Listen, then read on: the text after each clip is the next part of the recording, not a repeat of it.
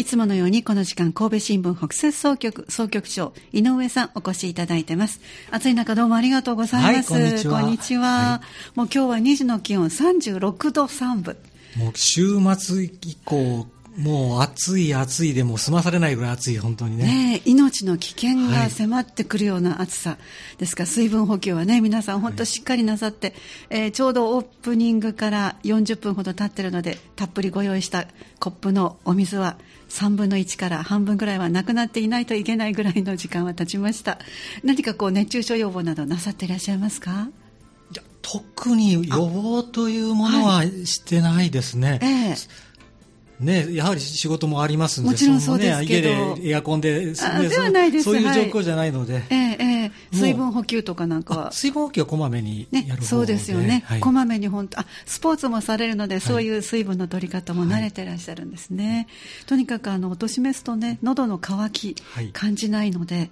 もう意識して取るようにねなさっていただきたいなと思いますね。そさあそれでは早速今日ピックアップしてくださった話題ですが、8月の11日と12日。今もまたねずっとあの戦争関連の記事はねありますけども、ね、この2日間ピックアップしてくださった14歳の農兵農業の農に兵隊の兵、はい、この話題からこれは食料増産隊員という方の回想ですね。はい。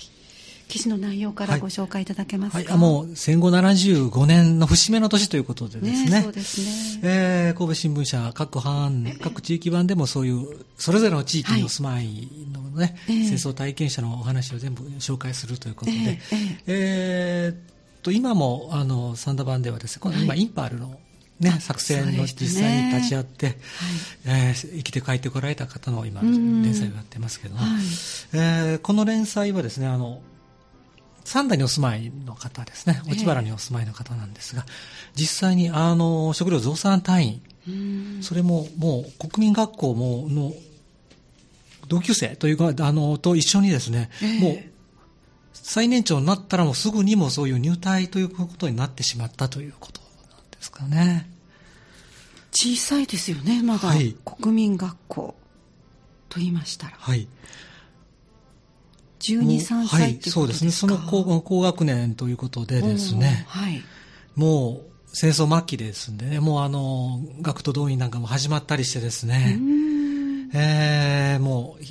人が足らない、あの、戦地に行く人が足りない。で、あの、補給を担う人も足りないということで、えー、この記事ではですね、あの、三木にある、緑ヶ丘にあります、あの、はい。ゴル有名なゴルフクラブですね、広野ゴルフクラブ。の敷地をね、芝生を剥がしてですね、ええ、そこで芋の栽培とかをやっていたとかですね、うん、そういう話を紹介して、その方は実際に国民学校、小野の国民学校の時にはですね、え、私もこれ初めて知らなかったんですが、永卓寺のあたりのちょっとそのところで、えー、炭焼きをやっていたと。いうことで、その炭はですね、あのー冬の暖を取るとかそういう意味じゃなしに、燃料用の木炭ということで、もうガソリンがそういう、もう、もう困窮している時代ですから、そう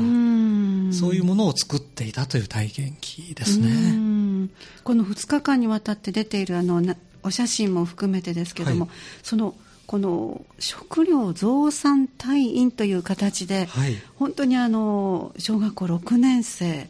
そして高等科1年2年生、はい、この辺りの皆さん方が動員されたっていうお話はほとんど知らないです、ね、知られてないですね。それであのこれあの発端がですねこの非常にあの弊社の北摂局に電話がかかってきましてですね、はい、この、直接この本ご本人さんからですね、えー、相談官か。ら、それで、えー、っと、昔のちょっと古い写真があって、えー、ちょっと、神戸新聞に紹介するようなコーナーがあるのでど、どうかなというところでかかってきまして。そうなんです。ご本人からアプローチ、はい、そこで話を聞いていますと、非常にもう、えー、このね、作業されたところがもう、もう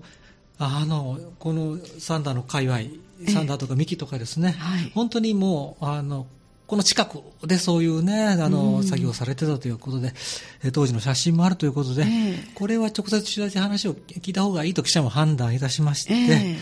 実際に聞きに参りまして、えー、2回に分けて紹介したということですね。そうなんですね。はい、あのよくこう子供さんを守るための疎開というのは聞いたことがありましたけども、はいはい、こんな痛気なお子さんが、はい、まあ、サンダだったらあの、まあ、そんなにあの集中的に危ない場所でもないから疎開をする必要はなかった。だからあまり影響はなかったのかなと勝手に思ってましたら、そうではなくて、選ばれて。そうなんですね本当に。なかなか辛いそのあのやはり兵隊さんがいろいろとこうまとめてらっしゃるから小さいお子さんでもなんか記事を見ますと連帯責任的なもので、ね。はい、大変だったみたいですね。えー、全員で責任取らされて朝食は与えられなかったとかですね。ねそんな話もありますし。えーまあ、あのサンダーも空襲があってですね、あの、はい、何人か亡くなられたという話は結構有名で語り継がれてから方もおられるんですが、こういうことことがですね、この身近なところで行われてたとかいうのはなかなか知らなかった。えー、あまりあのご存知の方も少ないということで、ね、そうですね。で最初におっしゃったように今年本当75年終戦で75年、はい、ということはその時赤ちゃんだった方も75歳、はい、もう後期高齢者にそうですね。だから記憶がしっかりあってお話をいただける方々は、はい、今本当にお聞きしておかないと、はい、あの単なるこう記憶だけで終わってしまうというそういうことですね。皆さんこの辺りはだいぶ意識ご本人もされたようですね、はい、あのだんだんあの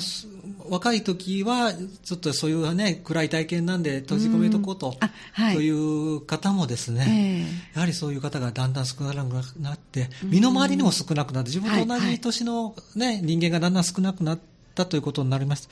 今、ね、あの、話しておかないと、もう、そういう、話す人もだんだんなくなってくるんじゃないかなという思いが、皆さん強くなっておられるようですね。ね。で、何が大事かと言ったら、戦争が起きると、こういうことまであったんだよっていう、はいあの想像もできないようなこと。そうなんですね、本当にあの実際に戦地に行く人だけが、はい。うん、あもうそういう戦争体験、えー、まあ、そういう方がまずまずまずは紹介されてね、あのかあの海外とかですね、満州なんかとかね、あのインパールとか。ガラガラルダとかですね、そういうところにいた方がまず紹介されてくって、えー、来るんですが、今、あの、本当に身近なところでもですね、あの日本国内、どこにでもこういうのはあったと思われますね。だから、普通に生活している人は一人もいなかったということが、これでずいぶんそうだと思います。ますね。はい、たまたま今あの、新型のコロナウイルスですから、はい、本当にもう幼稚園生ぐらいまでも影響があった、はい、今となんとなく似てますね。まあ似てるといえば似てるのですがね。世界中で、いやおうなくその中にこう引き込まれてしまった。はい、でも戦争は人が起こしてるから止めることはできる。ウイルスはなかなか予測がつかないし。ちょっとまだ、どう将来的にどうなるか、ね、そうですね、今の段階でもまだ言えないですね、うん。でもいろんな人に影響があったということは、なんかちょっとこう近しく感じて、はい、あの普通普段の年よりもなんか実感することが多いかなという気がちょっとしますね。なるほどね。えー、あのこういう情報提供っていうのは、はい、あのいくらでも皆さんあのしていただきたいところですよね。はい結構あの新聞紙面を通して、あの呼びかけもしてます、はい、であの、まあ、あのそういうのを語り継ぐ会員の方もおられますけれども、えーえー、まだまだこういう方おられると思いますよね。そうだと思いますね。だからご苦労されたこと、はい、だから普段の生活の中でもこんなことに困ってたっていうのは、はい、私たち想像が全然こうできないので、はい、まだまだまだ知らない部分はあると思います。と思います。聞かせていただきたいですね。そうですね。これから来年も再来年もそうですそうです。ずっとずっとですね、えー、この姿勢は取り続けていきたいなと思いますね。その場合はお電話どのようにかけたらいいですか？あの新聞の方にも出てますけどね。はい。あのー弊社のあの北摂総局でも構いませんし、本社でも構いませんし、あのどこでも窓口は開いておりますので、はい、あの電話連絡いただいたら、あのまた連絡取らせていただいて、お話をお伺いさせていただくということも出てくるかと思います。はい、えっと、サンド版に出ていますのが、えっと、本社の報道部の電話番号が078-362-7040 078-362-7040北摂総局三田にあります、え市役所の前ですね、えこちらの電話番号は079-563-2256 563-2256どちらでも大丈夫ということですから情報提供。この戦争だけに限らず何かの情報提供ということは、はい、よろしくお願いいたします、はい、またハニー FM でももちろんお待ちしております。じゃあ最後に総局長の目線お願いいたします、はい、あまあもう75年以上も前の、ね、戦争のことというのは、ね、当時でしたらあの物事を記録する手段があまり少なかったです、まあ、写真にしても、まあまあ、こういうここに掲載されているような写真は残っていたりもするんですが、なかなかそういう毎日毎日の状況をと、ね、一般の市民の方がみんなカメラを持ってというような状況ではないので、そうですね、今はもうみんなスマホを持ってですね、そのスマホでシャもうあの押し続けタッチパネルを押し続けたらいくらでも撮れる。動画まではもう普通もう皆さんがもうもうもう自分の周りをすぐに撮って、はい、またそれを人に連絡できるという状況ですけれども、ね、この当時はもうそういう手段がほとんどなく、まあ、たまに書かれたものだとか、えー、そういうものもだんだんね、古くなってくると、その、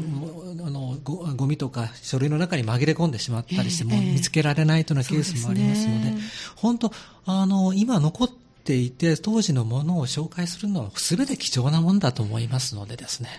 そういうものがあれば、あの、どんどん、ね、新聞でも取り上げていきたいと思いますし、はい、皆さんもなんか、あれ、こんなもの出してだだあの役に立つのかなと思うようなものもですね、本当は、あの、そういう資料だったり、当時の様子を、あの知ることができるものだったりするケースもありますので、えー、これからもですね、そういうものを、あの、どんどん伝えていきたいなと思っております。はい。ありがとうございました。また次回よろしくお願いいたします。はい、よろしくお願いします。お話をお伺いしましたのは、神戸新聞北摂総局総局長、井上さんでした。神戸新聞オンラインでした。